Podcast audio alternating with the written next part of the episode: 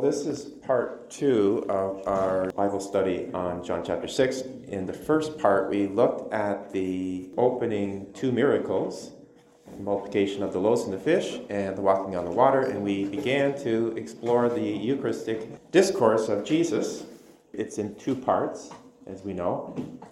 The first part has to do with revelation and faith, God's wisdom. Let's turn to verse 27, and we'll just pick it up there, just for review. Jesus says, Do not labor for the food which perishes, but for the food which endures to eternal life, which the Son of Man will give to you. For on him has God the Father set his seal. Now, in the Old Testament, there are many references to wisdom and revelation being expressed as a kind of food, a nourishment that we are to partake in.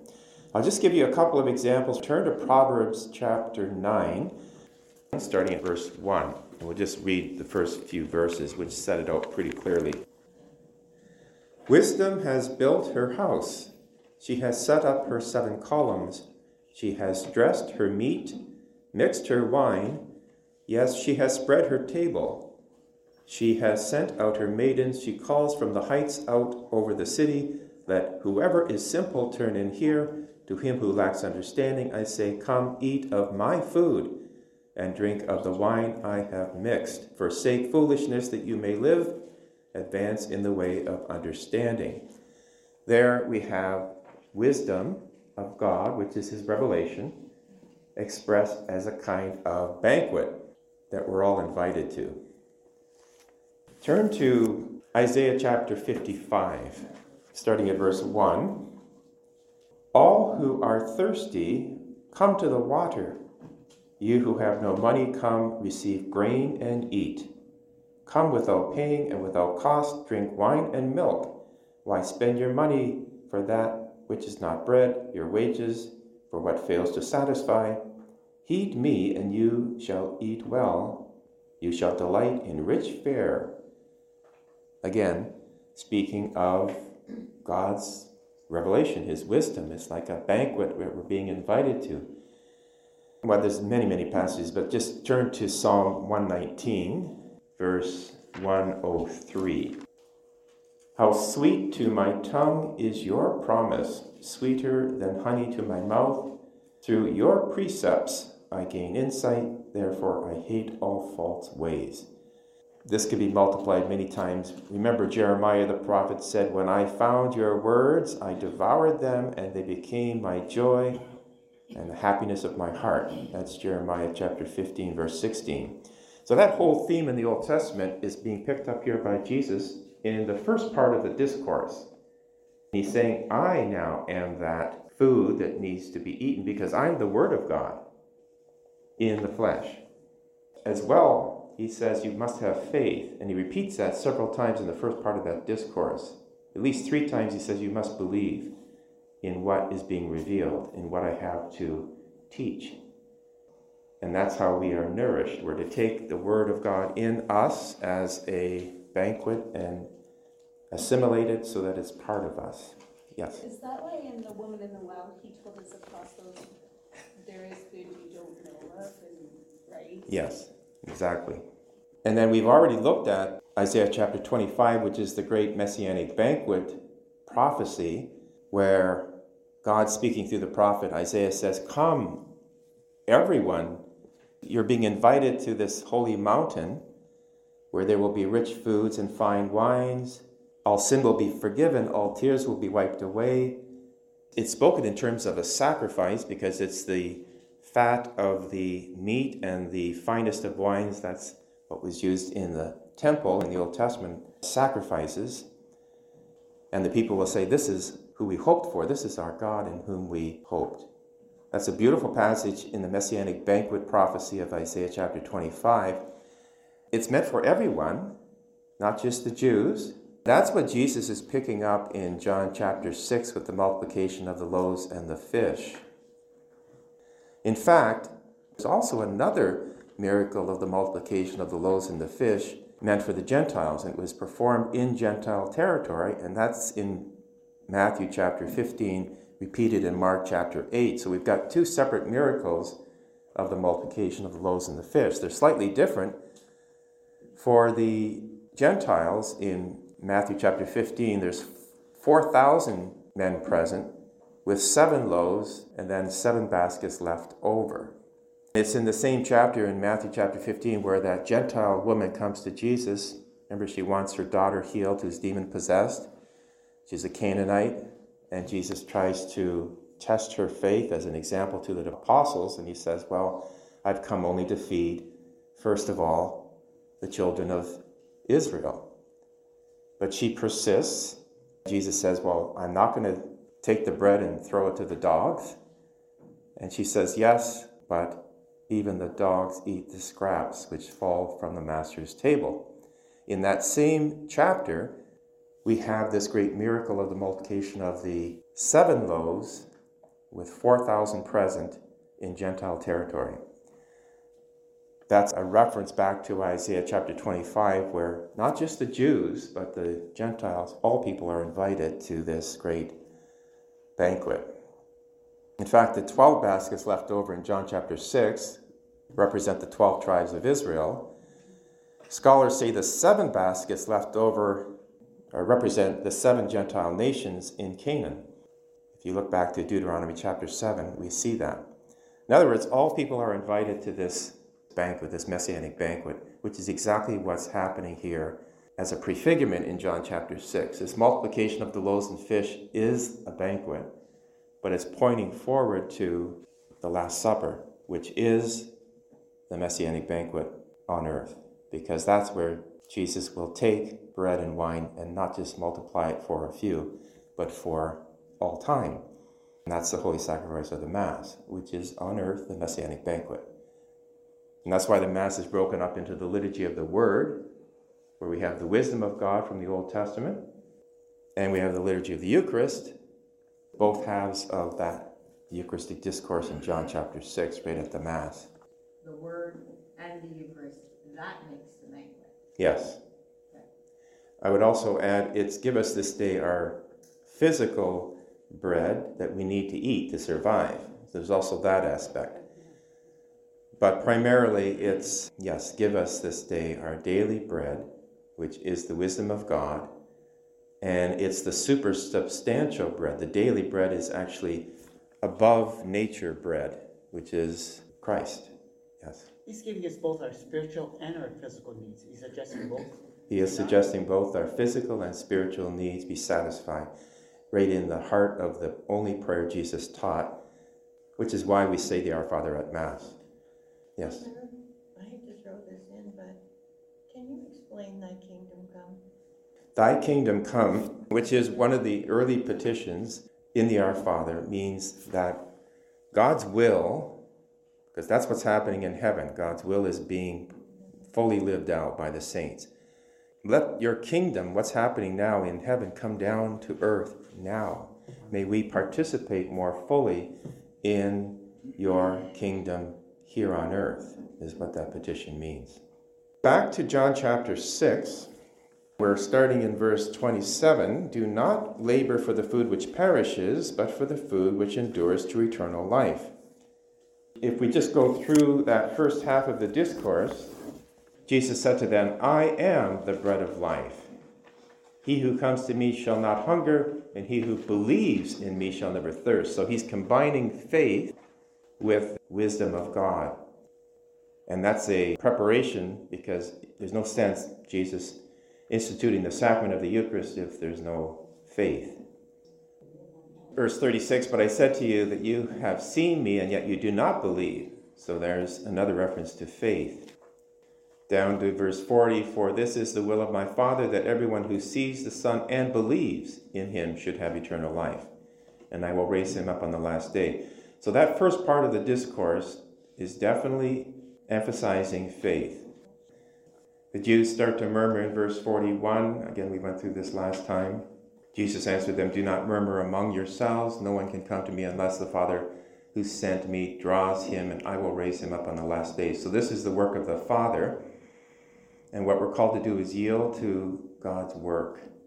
It's not our work, it's not our initiative. It's God who is working in us, and we're called to yield and to have faith.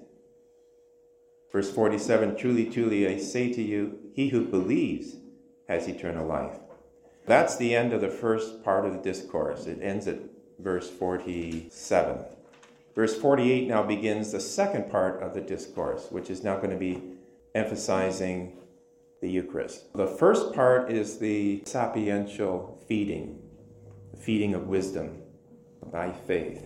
The second part of the discourse is the sacramental feeding of Jesus' actual body and blood. And that begins in verse 48. And that's, I think, where we left off. We'll now get into the text in more detail. I just wanted to go through the summary of the first part just to situate ourselves in this discourse. Sapiential means wisdom, feeding, as opposed to the sacramental feeding in the second part of the discourse. Verse 48 I am the bread of life. Your fathers ate manna in the wilderness and they died. This is the bread which comes down from heaven, that a man may eat of it and not die. Jesus is referring back to the manna of the Old Testament. The manna of the Old Testament was a prefiguring of the Eucharist. It was a foreshadowing, a type, because typology is crucial for Catholic understanding of the Scriptures. The manna was a type, prefiguring, foreshadowing of the Eucharist, which means that since the manna was actually real, bread come down from heaven, then Jesus' use of this as a type means that the Eucharist cannot be symbolic because it would be lower than the manna. The manna was real, which means the Eucharist has to be not symbolic but real and greater than the manna. That's the whole meaning behind typology. The type is fulfilled in the reality. Manna in itself was not symbolic, it actually was food, which means the Eucharist is food, but not just ordinary food, as Jesus is pointing out, but food for eternal life. Verse 51 I am the living bread which came down from heaven. If anyone eats of this bread, he will live forever, and the bread which I shall give for the life of the world is my flesh. Living bread has a reference to, as we mentioned last time, the tree of life in the garden that whoever eats of the tree of life will never die. That's clearly set out in the Genesis text. Here, Jesus is saying, Well, I am the living bread, which I shall give. So he will give it in the future. He's not giving it now in the multiplication of the loaves and the fish, but that's a type, again, prefiguring of the Last Supper. And that bread, which Jesus will change into his body and blood, is the fulfillment of the types. Since we're talking about typology, let's just give you another type in the Old Testament. Typology is how you understand the Old Testament in terms of being fulfilled in the New. The Old Testament contains all kinds of these foreshadowings, prefigurings, or types of what will be fulfilled in the New Testament. Oh, as, um, Baptism, for example. Or the sacrifice of, um, Abraham? Yeah, that's where we're going. Oh, that's where we're. going. That's where we're going. So let's go back to Genesis chapter 14, the famous incident of Melchizedek. If you remember the story, Abraham has a nephew named Lot. And Lot somehow gets captured, his whole family and all his possessions. He gets captured by these five foreign kings and they take them all away. Abraham, is his uncle, goes and rescues him. He defeats those five kings and brings back Lot, his nephew, with all of his family, children, and wives and possessions. And on the way back, this mysterious figure by the name of Melchizedek comes out and offers a sacrifice of praise. He's a priest king, he's got that dual character. And it's the first time that a priest is mentioned in the Bible. And what's he doing? He's bringing out bread and wine and offering it as a sacrifice of praise. Now that's curious. The first time a priest is mentioned in the Bible, he brings out bread and wine, offers it as a sacrifice of praise. And then he blesses Abraham, which is a priestly action. What does Abraham do? He gives him a tithe. A what? A tithe, 10%. That's the beginning of the whole Old Testament notion of tithing. This specific priestly activity is a sacrifice.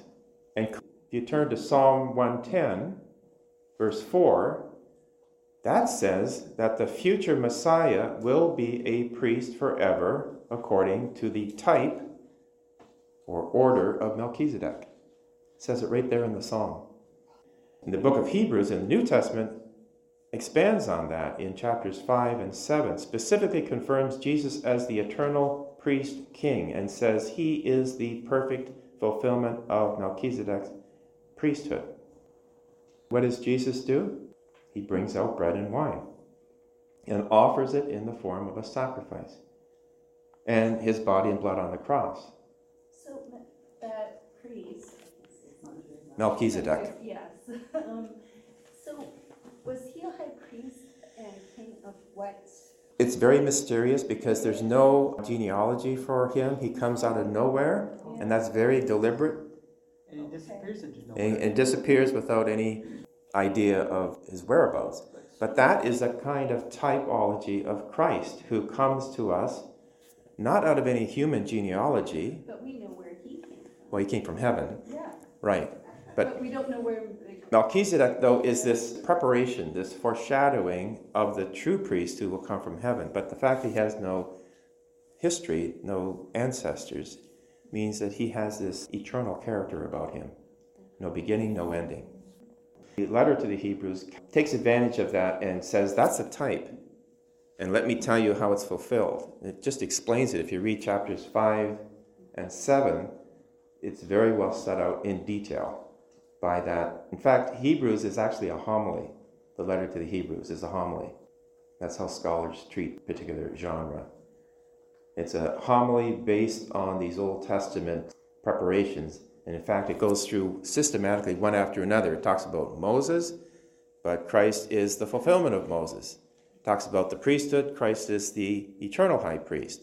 The whole purpose of Hebrews is to say Christ is God, the high priest, and he's come to offer the perfect sacrifice, and we're called to partake in it. And there's just hints in there too of the holy sacrifice of the Mass too. Right. That's what the author of Hebrews is doing. He's taking advantage of that typology. He's prefiguring types of the Old Testament and saying, here's how they're fulfilled now in Christ. But that's not all, because in the Catechism, this is paragraph 1333, let me quote it. The church sees in the gesture of the priest king Melchizedek, who brought out bread and wine, a prefiguring of her own offering.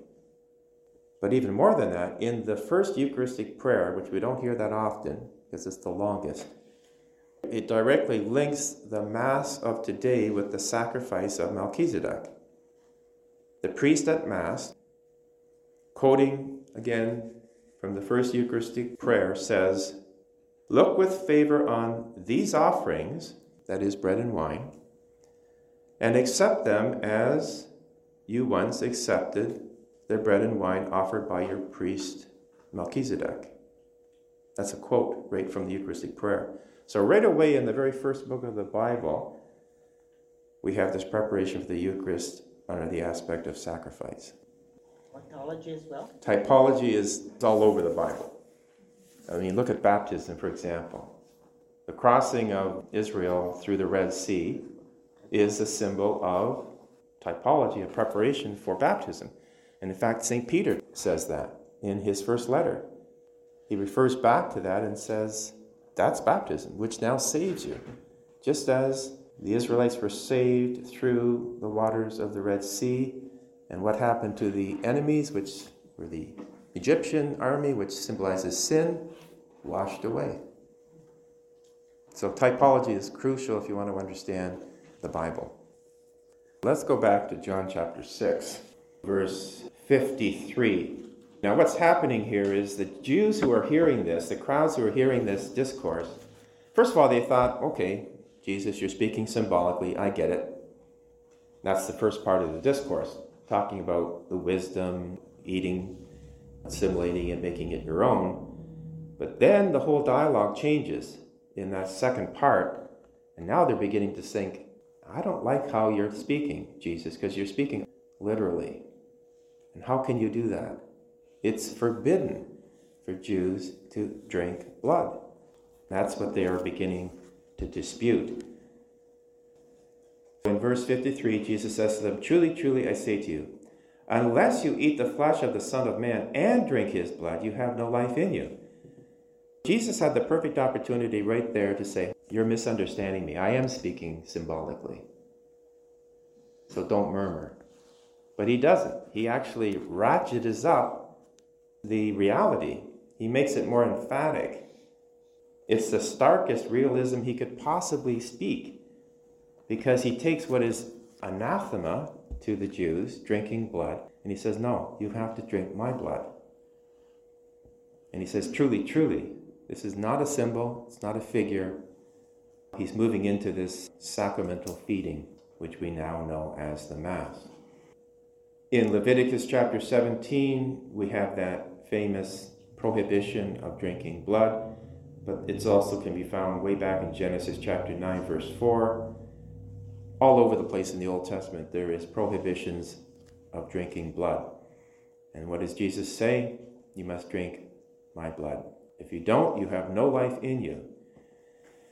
Then, just to make matters more clear, if there could ever be a greater realism, he changes the verb of eating. Because in the first part of the discourse, in the beginning of the second, he was using it in terms of just ordinary eating, which could mean symbolically eating like wisdom of God. But then he changes the verb in verse 53 and 54 and 55 to a verb which means not just symbolic, but chew and gnaw. It's very, very visceral, very carnal. It's the Greek verb trogo, T R O G O, which is almost like an animal type, how the animal eats, just like munches, gnaws, tears. He's using that particular verb to make it clear he's not speaking symbolically. You don't see it in the English, but it is in the Greek. And scholars all say this, Protestants, Catholics alike agree that he changes the verb, deliberately changes the verb. Verse 54 He who eats my flesh and drinks my blood has eternal life, and I will raise him up on the last day. For my flesh is food indeed, not in figure or in symbol, but indeed. And then he gets even more radical in verse 56 He who eats my flesh and drinks my blood abides in me, and I in him. As I mentioned last time, that word abide is a covenantal term. In a covenant, it's not like a contract where you have two parties and you make a deal, and if one breaches it, you sue them. Covenant means a marriage, it means a union. And what Jesus is saying is that in the Eucharist, we become one with Him. And we get this in John chapter 15, where Jesus says, I am the vine, you are the branches. And if the branch does not abide in the vine, it's dead and should be cut off. It cannot bear fruit. That's the type of reality the Eucharist is. That abiding is this mutual indwelling which is why we call the Eucharist Holy Communion. Not just between us and God, but since we're all receiving the same Christ, we are in communion with each other, truly, which is why we really are one body. He's asking us to have a lot of faith in him, isn't he? That's why the first part of that discourse is all about faith. Because without faith, that second part will never be accepted. And that's why he began even before the faith aspect with those two miracles. So that we're actually understanding he can create the universe out of nothing. If he can do that, he can certainly change bread and wine into his body and blood. But yes, he's asking a lot of faith, and that's why today not many people believe what Jesus is saying here, even among Catholics. We Turn to 1 Corinthians chapters 10 verse 16 just on this aspect of abiding and communion. This is St. Paul now speaking about the Eucharist. Whenever he says the bride, is that like referring to him as the bridegroom as well? Like when, It's spousal language, it's uh, nuptial, which brings the whole Old Testament typology right to fulfillment. All those mentions in the Old Testament about God wanting to marry his people. He's the bridegroom, Israel is the bride, crystallized right here. But let's go to 1 Corinthians chapter 10, starting at verse 16. The cup of blessing which we bless, is it not a participation in the blood of Christ? The bread which we break, is it not a participation in the body of Christ? Because there is one bread, we who are many are one body, for we all partake of the one bread. Wow. So the real presence is being emphasized, and the communion with Christ is being emphasized, and with each other. This is Paul's answer to the many divisions that are happening in his church in Corinth. Remember the beginning of that letter? He says, Well, some of you are following Paul, and some Cephas, and some Apollos, and you're all divided. We're all following Christ. And now he makes it very specific in chapter 10 about the Eucharist. We're all receiving the same Christ. So how can we be divided? So this is sort of the capstone of his letter right here in chapter 10. Unity. Unity, yeah. Holy Communion. St. Peter talks about that in his second letter where he says, We are being divinized. We are partaking in the divine nature. He says that. We are partaking in the divine nature. We are being made holy. And it's right here in the Eucharist. So back to chapter 6, verse 57 As the living Father sent me, and I live because of the Father. Now, here he's referring back to chapter 5 in John's Gospel, verse 26, where he said very clearly, and he spent the entire chapter building up to this point Truly, truly, I say to you, the hour is coming, and now is, when the dead will hear the voice of the Son of God, and those who hear will live. For as the Father has life in himself, so he has granted the Son also to have life in himself. That's what Jesus is referring to now in chapter 6. But now, Jesus in the discourse is saying in verse 57 of chapter 6 As the living Father sent me, and I live because of the Father, so he who eats me will live because of me. Jesus has life in himself because he's been given that by the Father. So the Trinity is being invoked right here in the midst of this discourse. Verse 58 This is the bread which came down from heaven, not such as the fathers ate and died, the manna. He who eats this bread will live forever. This he said in the synagogue as he taught at Capernaum. Jesus repeats this six, seven times, the realism of it. Changes the verb to eat and continues to be more emphatic as he is speaking, so that there's no possible way of interpreting this as symbolic. Well, let's see how the disciples respond. In verse 60, many of the disciples, when they heard it, said, This is a hard saying. So they get that he's speaking literally. It's a hard saying, and who can listen to it? But Jesus, knowing in himself that his disciples murmured at it, said to them, Do you take offense at this? Verse 62 Then what if you were to see the Son of Man ascending to where he was before? Now, why does he bring in the ascension here? Two reasons. One, he's basically saying, Look, if you don't believe in the incarnation, I was sent by the Father, born of a virgin, if you can't believe that, and you can't believe in this Eucharist, you will not believe in my ascension. But also, he's invoking the ascension to quell the possible objection that this is nothing but cannibalism. How can we eat the flesh of Christ and drink his blood? But Jesus talks about the ascension because, as we mentioned last time, the Eucharist is partaking in the risen, glorified body and blood of Christ that can be present everywhere at the same time. That's not dead flesh, it's the glorified body of Christ. And that happens with the ascension. Jesus rises from the dead with a glorified body, ascends into heaven, and from there the sacraments are initiated, including the Eucharist. Because now Christ has a glorified body, it's living. Verse 63 It is the Spirit that gives life, the flesh is of no avail. Now, here, some non Catholics may think, well, aha, the flesh is of no avail. He's not speaking literally, speaking symbolically, he's speaking spiritually. It's the Spirit that gives life. That's the typical argument you'll hear in response to this. But notice, Jesus says, it is the Spirit, first of all, that gives life, and you cannot equate spirit with metaphor or symbolism because the Holy Spirit is as real, if not more real, than any other literal material aspect of nature. It's reality. The Spirit is reality, it's not symbolic. So you can't do that. But Jesus says that the flesh is of no avail. He doesn't say my flesh is of no avail. He says the flesh. And throughout the entire New Testament, St. Paul emphasizes this again and again and again. The flesh represents fallen human nature. Disordered passions, all of that is the flesh.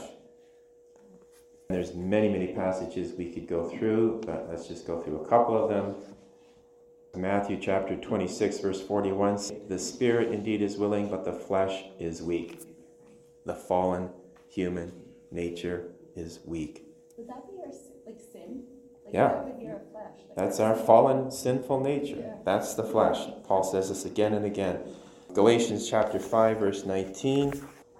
Now, the works of the flesh are plain immorality, impurity, licentiousness, idolatry, sorcery, enmity, strife, jealousy, anger, selfishness, dissension, party spirit, envy, drunkenness. Licentiousness, Yeah. it's just a kind of uh, carnal nature of throwing everything to the wind, and I'm bound by nothing. Oh, okay. Paul says, I warn you, as I warned you before, that those who do such things shall not inherit the kingdom of God. So he's opposing the flesh, which is the fallen nature of man. Yes, Bill. Um, last Wednesday, Mass, there was a, for people in the flesh not ready for solid food, we're just eating that milk. Well, that's a similar thing. We are still of the flesh. We haven't yet accepted by faith God's grace and been transformed, which is the Catholic understanding of justification and salvation. In baptism, we're given the Spirit, and we are internally renewed and given a new heart. As Jeremiah says, in the day of the Messiah, your stony hearts will be replaced by a new heart and a new spirit.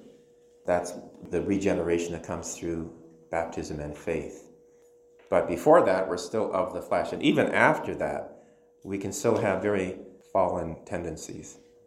But here's one we just went over. Let's go back to chapter 3, John 3, verse 6, where that famous incident with Nicodemus. And what does Jesus say? That which is born of the flesh is flesh. That which is born of the Spirit is spirit. That's the notion of the flesh. And it's all over the New Testament, so I won't multiply. Well, let me just give you one more.